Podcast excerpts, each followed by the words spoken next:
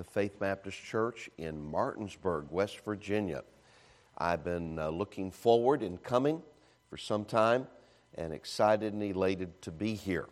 I uh, remember meeting uh, your uh, good pastor and my dear friend Billy Caldwell years ago in a uh, Jubilee meeting. There were two churches uh, in the state of Michigan where I'm from, and they have a, it's called Lakeshore Jubilee. And uh, they run that meeting uh, one year, one church will have it on their property. The next year, another church have it on their property. And they uh, go together on that meeting. And I've had the joy through the years preaching there, oh my, more times than I can count. And can remember meeting Brother Caldwell in that meeting. And so appreciate not only him, but his family as well his son Carter uh, wanted to uh, go with his dad to pick me up at the airport late, late, late last night. And, uh, you know, when preachers get together, we, we talk shop. It's kind of like uh, when firemen are together, they talk about putting out fires. And when policemen get together, they talk about uh, catching bad guys. And when uh, politicians get together, they, they talk about scamming people even more than what they have.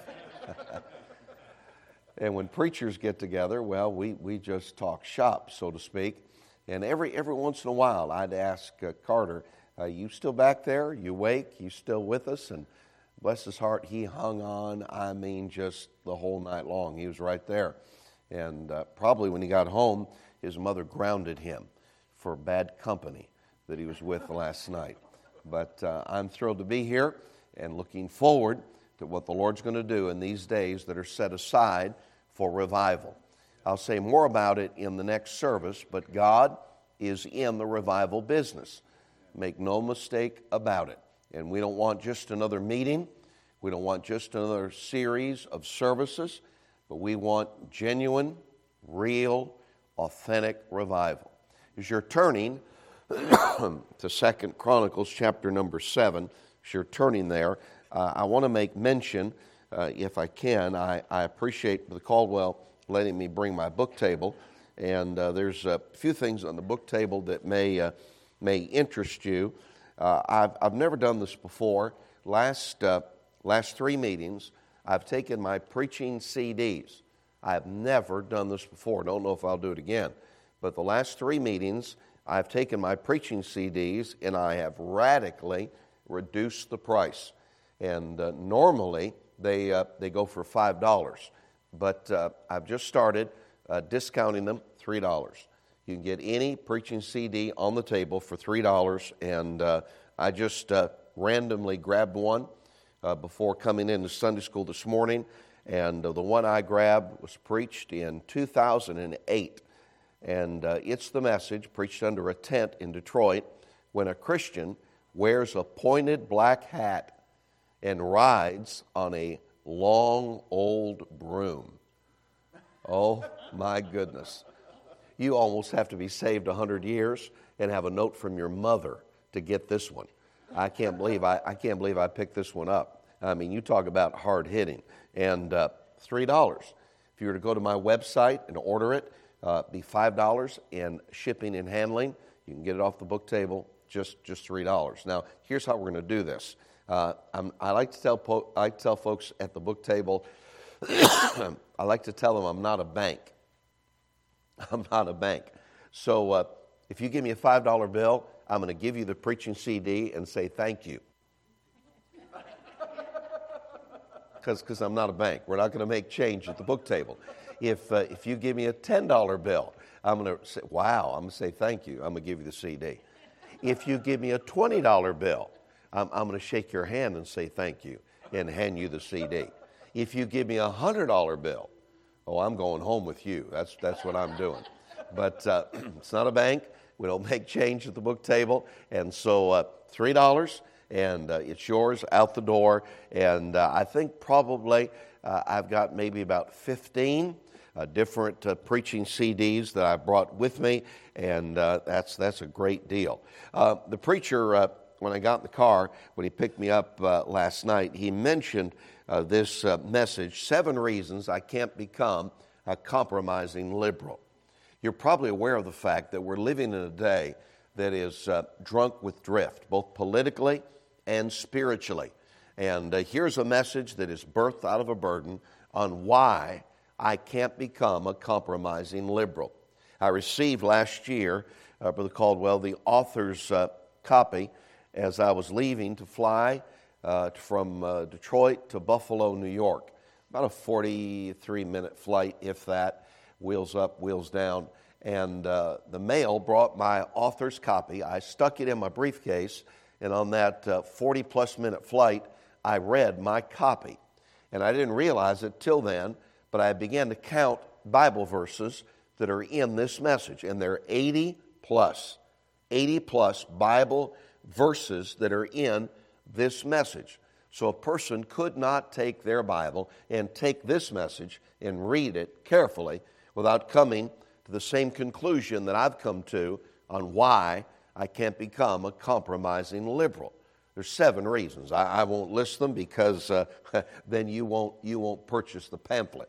But uh, I'll just give you uh, one of them, a reason that I can't become a compromising liberal is uh, I don't uh, want to look back. I don't want to look back and see where I've given a pass. You know, compromise is like a snowball. Uh, the further it goes, the faster and fatter it gets. And I don't want to look back and see what I've given a pass to that I should have never given a pass to. And so there's seven reasons why I can't become a compromising liberal. And uh, boy, we can't, we can't keep that on the book table. As you're turning to uh, 2 Chronicles chapter 7, let me mention this devotional that is new as well, Kneeology. You've heard about theology, the study of the nature of God. But here is a devotional entitled Kneeology, uh, a devotional on prayer. And uh, there are 31 31 devotions uh, on prayer, 31. So if you were to take a devotion a day in 31 days, and it's kind of neat because today's March 1st. You could, you could get it at the table today and start today. In 31 days, the goal of kneeology is to take all of our prayer lives to the next level. Wouldn't you like to get the place in your Christian life where a sermon on prayer or a scripture on prayer or a song on prayer doesn't convict you. Now, I didn't say it doesn't challenge you, but doesn't convict you. I'd like to get to that place in my Christian life where my prayer life is much greater, much greater than it is. And so, uh, 31 very brief devotionals. Here's how I do it I'll make a statement about prayer. Uh, for instance, uh, here's day 25. Trouble is troubled when believers talk to God about their trouble. And then I give you a quote from one of the giants that are in glory who believe that same thing. Charles Spurgeon said, Prayer moves the arm that moves the world. Then I give you a Bible verse, Psalms 50 15. And call upon me in the day of trouble. I'll deliver thee, and thou shalt glorify me. And then watch this. I give you two paragraphs, just two, on that truth Trouble is troubled when believers talk to God about their trouble. And so, uh, by reading it, you certainly won't get behind in your Bible reading. Very brief devotional, and it will, I promise you, if you'll use it, it'll take your prayer life to the next level. Uh, Brother Caldwell, I know churches that have bought uh, cases of these uh, for uh, their church members. Uh, sprinkled throughout, Kneeology are some of my favorite hymns on prayer. Then there's a prayer covenant, where I show you how you can make a covenant with God in your prayer life. And then at the very end, there's the sermon, Why the Believer Ought to Pray. It's a message that literally I've preached all across America. And so uh, the thought behind uh, kneeology is uh, inspirational and instructional. Second Chronicles chapter number seven. Thank you for being so patient and uh, listening to the infomercial. Thank you so much. Second Chronicles chapter 7 and verse number 14. Second Chronicles chapter 7 and verse number 14. If my people, which are called by my name, shall humble themselves and pray and seek my face. Don't miss this, and turn from their wicked ways. Then will I hear from heaven and will forgive their sin and will heal their land. For a few moments in Sunday school, I want to speak on the subject, the classic verse on revival. Let's pray. Heavenly Father, we're grateful for these few moments we have together to open the Word of God. I pray that truly the Holy Spirit would be our Sunday school teacher. Give us spiritual eyes to see, spiritual ears to hear, and hearts that would be spiritual enough to respond to the good Word of God. And Lord, for all that you'll do, we'll be very careful, we'll be very cautious to give you all the praise, honor, and glory, for we ask these things in Jesus' name and for his sake. Amen. If there is one Bible verse that has been quoted, referenced, and cited more than any other Bible verse in services, revival meetings, and conferences in our fundamental churches, it would have to be Second Chronicles 7:14. If my people, which are called by my name, shall humble themselves and pray and seek my face and turn from their wicked ways, then will I hear from heaven and will forgive their sin and will heal their land. Now, the word classic uh, means judged over a period of time to be the highest quality and outstanding of its kind, very typical of its kind. Now, there are certain verses in uh, the Word of God that when Christians think about a choice truth, they think about a select verse. Leaving a Bible marker in Second Chronicles chapter 7, I want to give you some of those. Uh, first of all, prayer.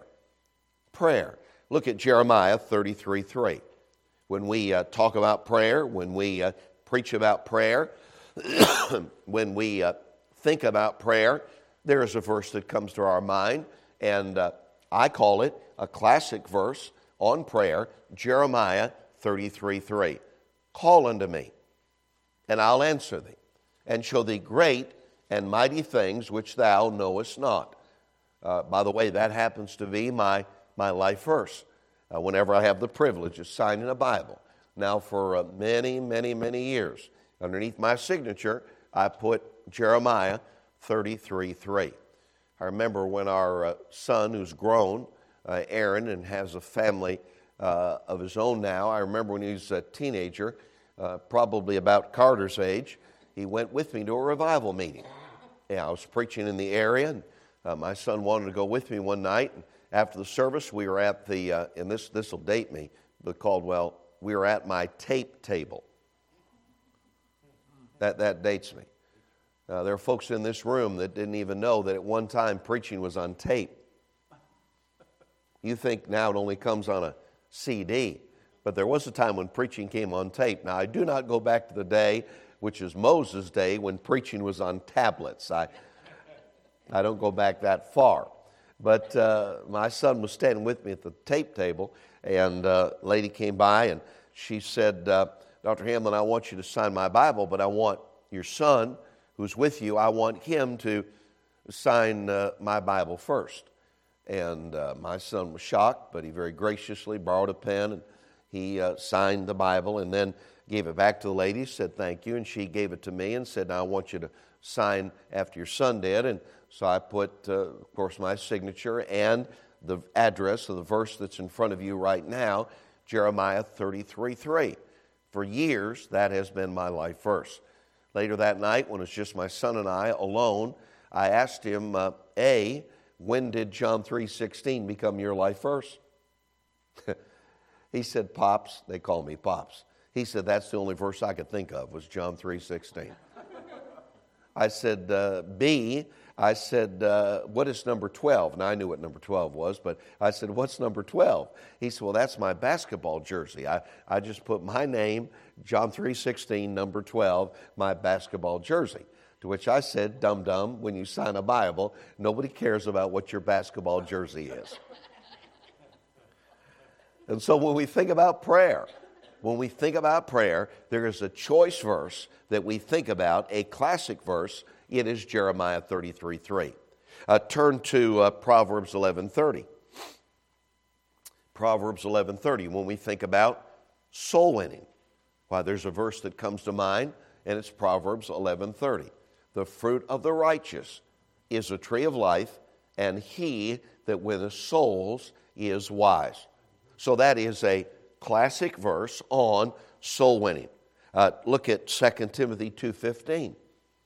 2 Timothy 2.15. Bible study. Study to show thyself approved unto God, a workman that needeth not to be ashamed, but rightly dividing the word of truth. When we think about Bible study, why, there's a verse that immediately, I mean right now, comes to our thinking, and it is 2 Timothy 2.15. Church attendance. Look at Hebrews 10.25. When we think about church attendance, guess what? There's a verse that comes to our mind, and that is Hebrews 10.25. Not forsaking the assembly of ourselves together, as the manner of some is, but exhorting one another, and so much the more as you see the day approaching. We think about church attendance. I mean, there's probably uh, a, a bushel basket of Bible verses that we could think about, but the number one verse, I mean, out the gate verse, the first verse has to be that classic verse of Hebrews 10:25, a spirit's fullness. Would you look at Ephesians 5 and verse number 18 when we think about being filled with the Spirit? And uh, there's only one baptism.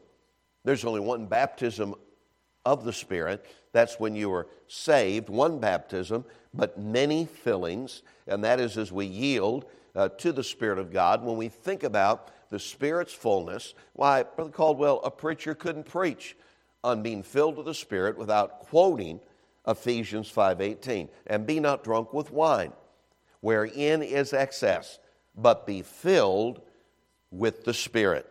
And then I want you to go back to Second Chronicles 7:14, and a classic verse on revival is the one that's in front of us right now.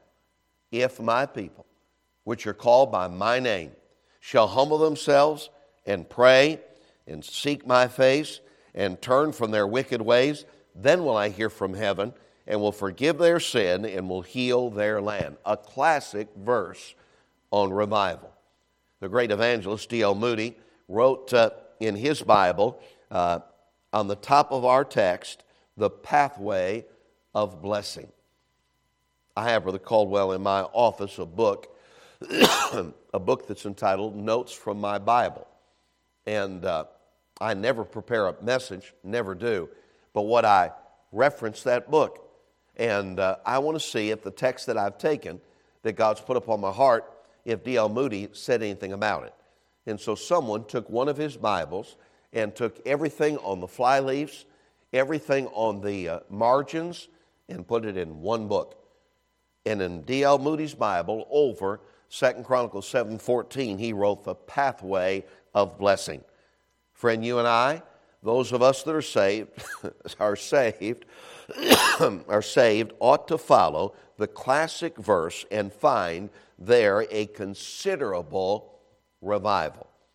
Now, I want us to note in Second Chronicles chapter 7 the three, what I call signposts for revival. And they're right here in Second Chronicles chapter 7 and verse number 14. Number one, the people. If my people, a signpost that there points to a spiritual awakening is the people. If my people, which are called by my name. Now, a signpost for a spiritual awakening. Thank you, Carter. I appreciate that.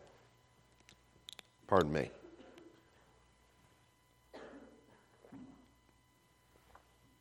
A signpost for a spiritual awakening is the people.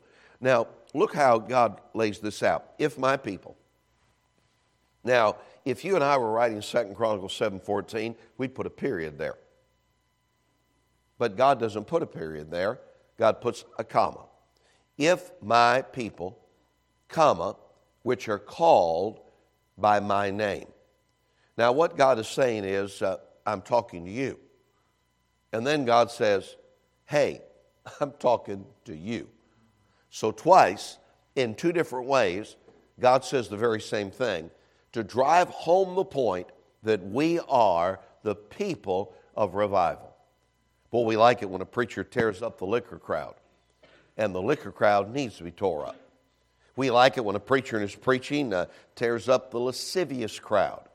That's the crowd that doesn't even have the uh, morals of an alley cat, and that crowd ought to be tore up. Well, we like it when a preacher hits the pulpit and absolutely uh, gives that uh, lascivious crowd uh, what for. Uh, we like it when a preacher tears up uh, the liberal crowd, and that's uh, what, what the message, Seven Reasons I Can't Become a Compromising Liberal, is all about. Well, we like it when a preacher goes after the liquor crowd and the lascivious crowd and the liberal crowd. But wait a minute. The reason we don't have revival is not because of the liquor crowd. And the reason we don't have revival is not because of the lascivious crowd, the crowd that has less morals than an alley cat. The reason we don't have revival is not because of the liberal crowd. The reason we don't have revival is because of me. And it's because of you. It's the Lord's crowd. And so, a signpost uh, that there will show the way to a spiritual awakening is the people. The songwriter wrote, It's not my brother, it's not my sister, it's me, O Lord, standing in the need of prayer. Now, since that's uh, a song, we can uh, kind of monkey with the words a little bit. And I think a better song would be It's not my brother, it's not my sister, it's me, O Lord, standing in the need of revival. The people. Number two, look at it in Second Chronicles 7 in verse 14, the plan. The plan. A signpost in Second Chronicles 7:14 that shows the way to a spiritual awakening is the plan. Shall humble themselves and pray and seek my face and turn from their wicked ways. Now, if you followed closely as I read that scripture, you'll note that there are four detailed parts in God's design for a Bible revival. One of my heroes, Dr. Sammy Allen, says uh, revival for survival. And we don't want a revival that's outside the covers of the Word of God. We want a Bible revival. And so, in a Bible revival, there are four detailed parts, and God just very methodically lays it out. Number one, examination. Shall humble themselves. You say, Dr. Hamlin, boy, my wife needs revival. I bet she does, but you need it more than she does. So, oh, Dr. Hamlin, my, my husband needs revival. I bet he does, but uh, you need it more than he does. Oh, Dr. Hamlin, my kids, my kids, they're a bunch of heathens and they need revival. I'm sure they do, but you need revival. Oh, Dr. Hamlin, there's a lady or a man that goes to our church, a lady or a gentleman, and I know, I man, I see what they post on Wastebook. Did I say that out loud? Wastebook? I can't tell what I say in my head and when I say out loud. Mrs. Hamlin says you don't say anything in your head, everything you say is out loud. Boy, I see what so and so posts on Facebook. By the way, uh, Santa Claus for Christmas, he's bringing you a Bible and clothes because he's been to your Facebook account and apparently you don't have either. Say amen right there. You say, Oh, I know this sister, I know this brother, I, I see what they post on Facebook and they need revival. They probably do but you need revival as well. Shall humble themselves. I'm make a statement, and I hope that you'll write it down. If we are half as spiritual or half as concerned, here's the statement. If we are half as concerned about ourselves, spiritually speaking, as we are everybody else, we'd have revival in 24 short hours. Well, we're quick, we are quick to point out the flaws of others when we probably have more flaws than they do. So there is examination. Shall humble themselves. Secondly, supplication and pray. There has never been a revival apart from prayer. There's never been a revival apart from talking to God. There's never been a revival apart from spending time alone with God. You know, the preacher picked me up last night and uh, we drove from Baltimore to Martinsburg, and uh, I got into my room after uh, midnight. And uh, before I unpacked, like I always do, I, I looked over the room.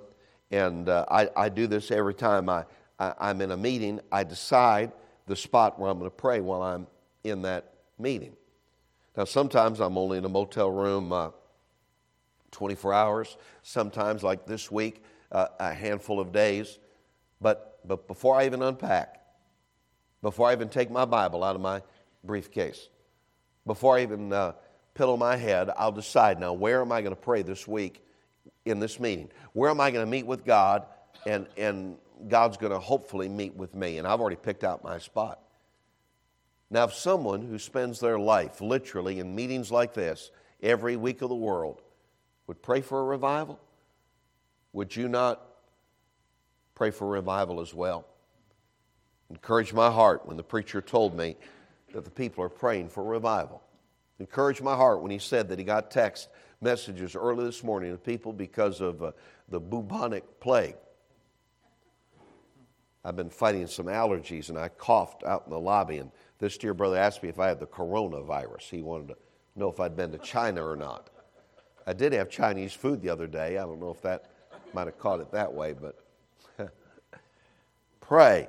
So there's examination. Secondly, there's supplication. Watch this. Thirdly, continuation. Now, that's what really separates the men from the boys. Because here's what happens, uh, I Brother Caldwell. We'll, we'll examine ourselves, we'll, we'll pray, and then when, when revival doesn't come, when we don't have a breakthrough, when we don't see God do, do something great, we quit. We, we throw in the towel, we turn back. But look how God lays it out examination shall humble themselves supplication and pray, continuation and seek my face. What do we do when revival doesn't come? Well, we keep examining ourselves, we keep praying. Well, what do we do when uh, the meeting ends and we didn't see revival? Uh, we examine ourselves and we pray. Well, what do we do after three weeks after the meeting is gone and, and the evangelist has already moved on to uh, four or five different meetings? Well, we examine ourselves and we pray. Continuation. Just keep on praying till light breaks through.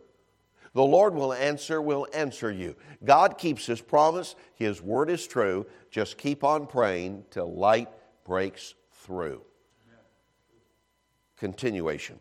And then, number four, look at it elimination and turn from their wicked ways.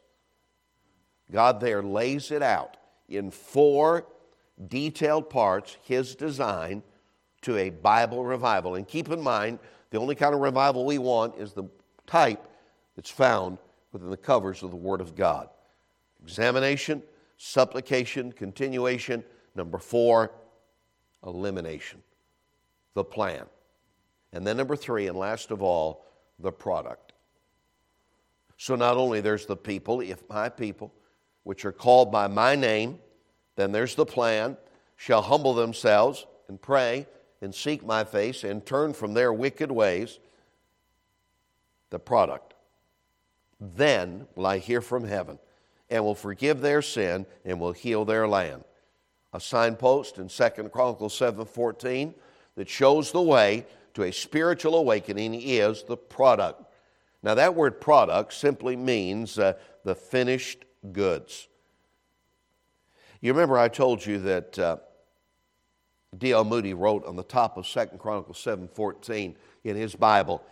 Over the top, he wrote the pathway to blessing. I've got to tell you that at the bottom of the verse, he also wrote something, and he wrote, It brings heaven within speaking distance. So at the top, he wrote, The pathway of blessing, and at the bottom of the verse, he wrote, It brings heaven within speaking distance. Our country needs revival. And we often look at the White House. But what we need to do, what we need to do is look at our house and look at the church house. And when our house and the church house has revival, well, the promise in Second Chronicles 7.14 is it'll affect the White House. Now, it's a whole lot easier to point at the White House and say, boy, they need to do this and they need to do that. And it doesn't matter, it doesn't matter the administration. It doesn't matter. The Apostle Paul could be president. And our nature is such that we would point at the White House and say, boy, they need to do this and they need to do that. But how about if we fix our house, which will result in the house of God being affected, which will then reach all the way to the White House? Look at the verse. Then will I hear from heaven that's answered prayer. Forgive their sin. That's fellowship with God. And watch it, and will heal their land. That's where our country will feel the residual of us having revival. Many classic verses in the Bible. I listed several uh, in the early part uh, of Sunday school, but here is the classic verse on revival. I'm closing with this. I remember as a young man, our home church was having a revival meeting. and uh, uh, the church uh, had prayer meetings, Brother Caldwell, like you have been doing and your people have been doing for revival before the evangelist ever got there. They were praying for revival. And I remember that a deacon in our church had asked the church to pray for his boy who was a prodigal. And they had a uh, revival prayer list and they put things on that revival prayer list that they were praying that God would do in that revival meeting. I'll never forget it. I, I was probably 17, maybe, maybe 18, uh, no, no older than 19. And one night, the church that I was a member of, our home church was the Calvary Baptist Church in Allen Park, Michigan, and they, they didn't have a building at the time. We were renting from a high school. We used their gymnasium, and we'd use it on Sunday and, and Wednesday. But we got some extra days and had a Sunday through Friday revival meeting. And I remember one night the evangelist had preached, he had given the invitation, and that deacon, Brother Ed Millard, and his wife had come forward, and we didn't have an altar like you do here at Faith Baptist Church. They, they just took some folding chairs, and Brother Caldwell, they turned them around, and people would use those folding chairs on either side of the pulpit as, a, as an old fashioned altar. And I remember that uh, on one end of the altar was Brother Millard and his wife. The evangelist had preached, the invitation was going on, and all of a sudden the back door of the gymnasium opened up. And in, not walked, but in ran their boy Amen. that they'd been praying for and the church had been praying for. Uh, he didn't sit down, he didn't speak to anyone. He came running through the back door of that gymnasium, came down, came down that main aisle of folding chairs hit a folding chair that had been made into an altar, and on this side of the altar, got right with God. Now, on the other side of the altar was his parents praying for him. And by the way, uh, they got done before he did. So that means they got up before he did. And when they saw him on the altar, now mind you, he hadn't been in the service, he hadn't been to one night of that revival meeting, had no clue what the evangelist preached that night, came running in during the invitation. When they got up off that altar on this end, before he got done getting right on this end, well, Brother Caldwell Sr., let me just put it like this business picked up in that revival meeting. We shouted all over that gymnasium. I later learned from their son, who, would, now keep in mind, he hadn't been in one service, wasn't in the service that night, had no idea what the evangelist preached, never heard one Bible verse, never heard one choir special, never heard one, one song of special music, came running in during the invitation and got right with God. I later learned that night that he was at work. He worked at Great Lakes Steel. He was at his machine and he came under conviction. And he said to his foreman, I have an hour lunch break. He said, I'm going to my parents' church he said, I'm, I'm done running from God. I'm tired of running from God. I'm getting right with God tonight. And his foreman told him, You go to that revival meeting, don't you come back, you won't have a job. And that young man said, That's up to you, but I'm going to church and I'm getting right with God. The product. Wouldn't you like to see somebody come running in maybe this morning? Never heard the choir, never heard the special music, never heard me preach, but hit an altar and get right with God. Wouldn't you like to see something happen that these young people would talk about long after we're gone, long after we're in heaven? Wouldn't it be something if these young people were say, well, that revival meeting in, in March of 2020, I mean to tell you, God showed up and God showed out. I mean, wouldn't, wouldn't you like to see God do something that they would tell their grandchildren that they were a part of? I believe from the crown of my head to the soles of my feet, we can still see it happen. Amen. Amen. I'll give you one more last week, one more, and I'm done. Last week I was in a revival meeting in Swanton, Ohio. Um, I uh, live in Canton, Michigan. Mrs. Hamlin and I do, and we uh, early Sunday morning drove to Swanton, about uh, 65 miles from our home in Canton, Michigan. And uh, Sunday morning, a fellow by the name of Troy got saved. I asked Troy, I said, How old are you, Troy? He said, I'm 58. I said, Really? He said, I'm 58. He said, I'll be 59 in March. I said, Really? He said, Yes. I said, What's, what's your birthday? He said, March 18th. I said, You got to be kidding me. He said, Why? I said, Mine birthday's March 19th. By the way, I hope some of you will reach for your pen and write that down and send me a card. I hope you remember that. I said, Mine's March 19th, and I'll be 59 March 19th. He said, Wow, what a small world. Well, come to find out, Troy, four years ago, somebody left a gospel tract on his door. Four years ago. And he'd been coming to the Swanton Baptist Church the last two weeks, and last Sunday morning got saved. Trusted Christ. Him and his mom were in the revival meeting, back in the revival meeting on Tuesday night. The product. Let's pray. Our heads are bowed, eyes are closed.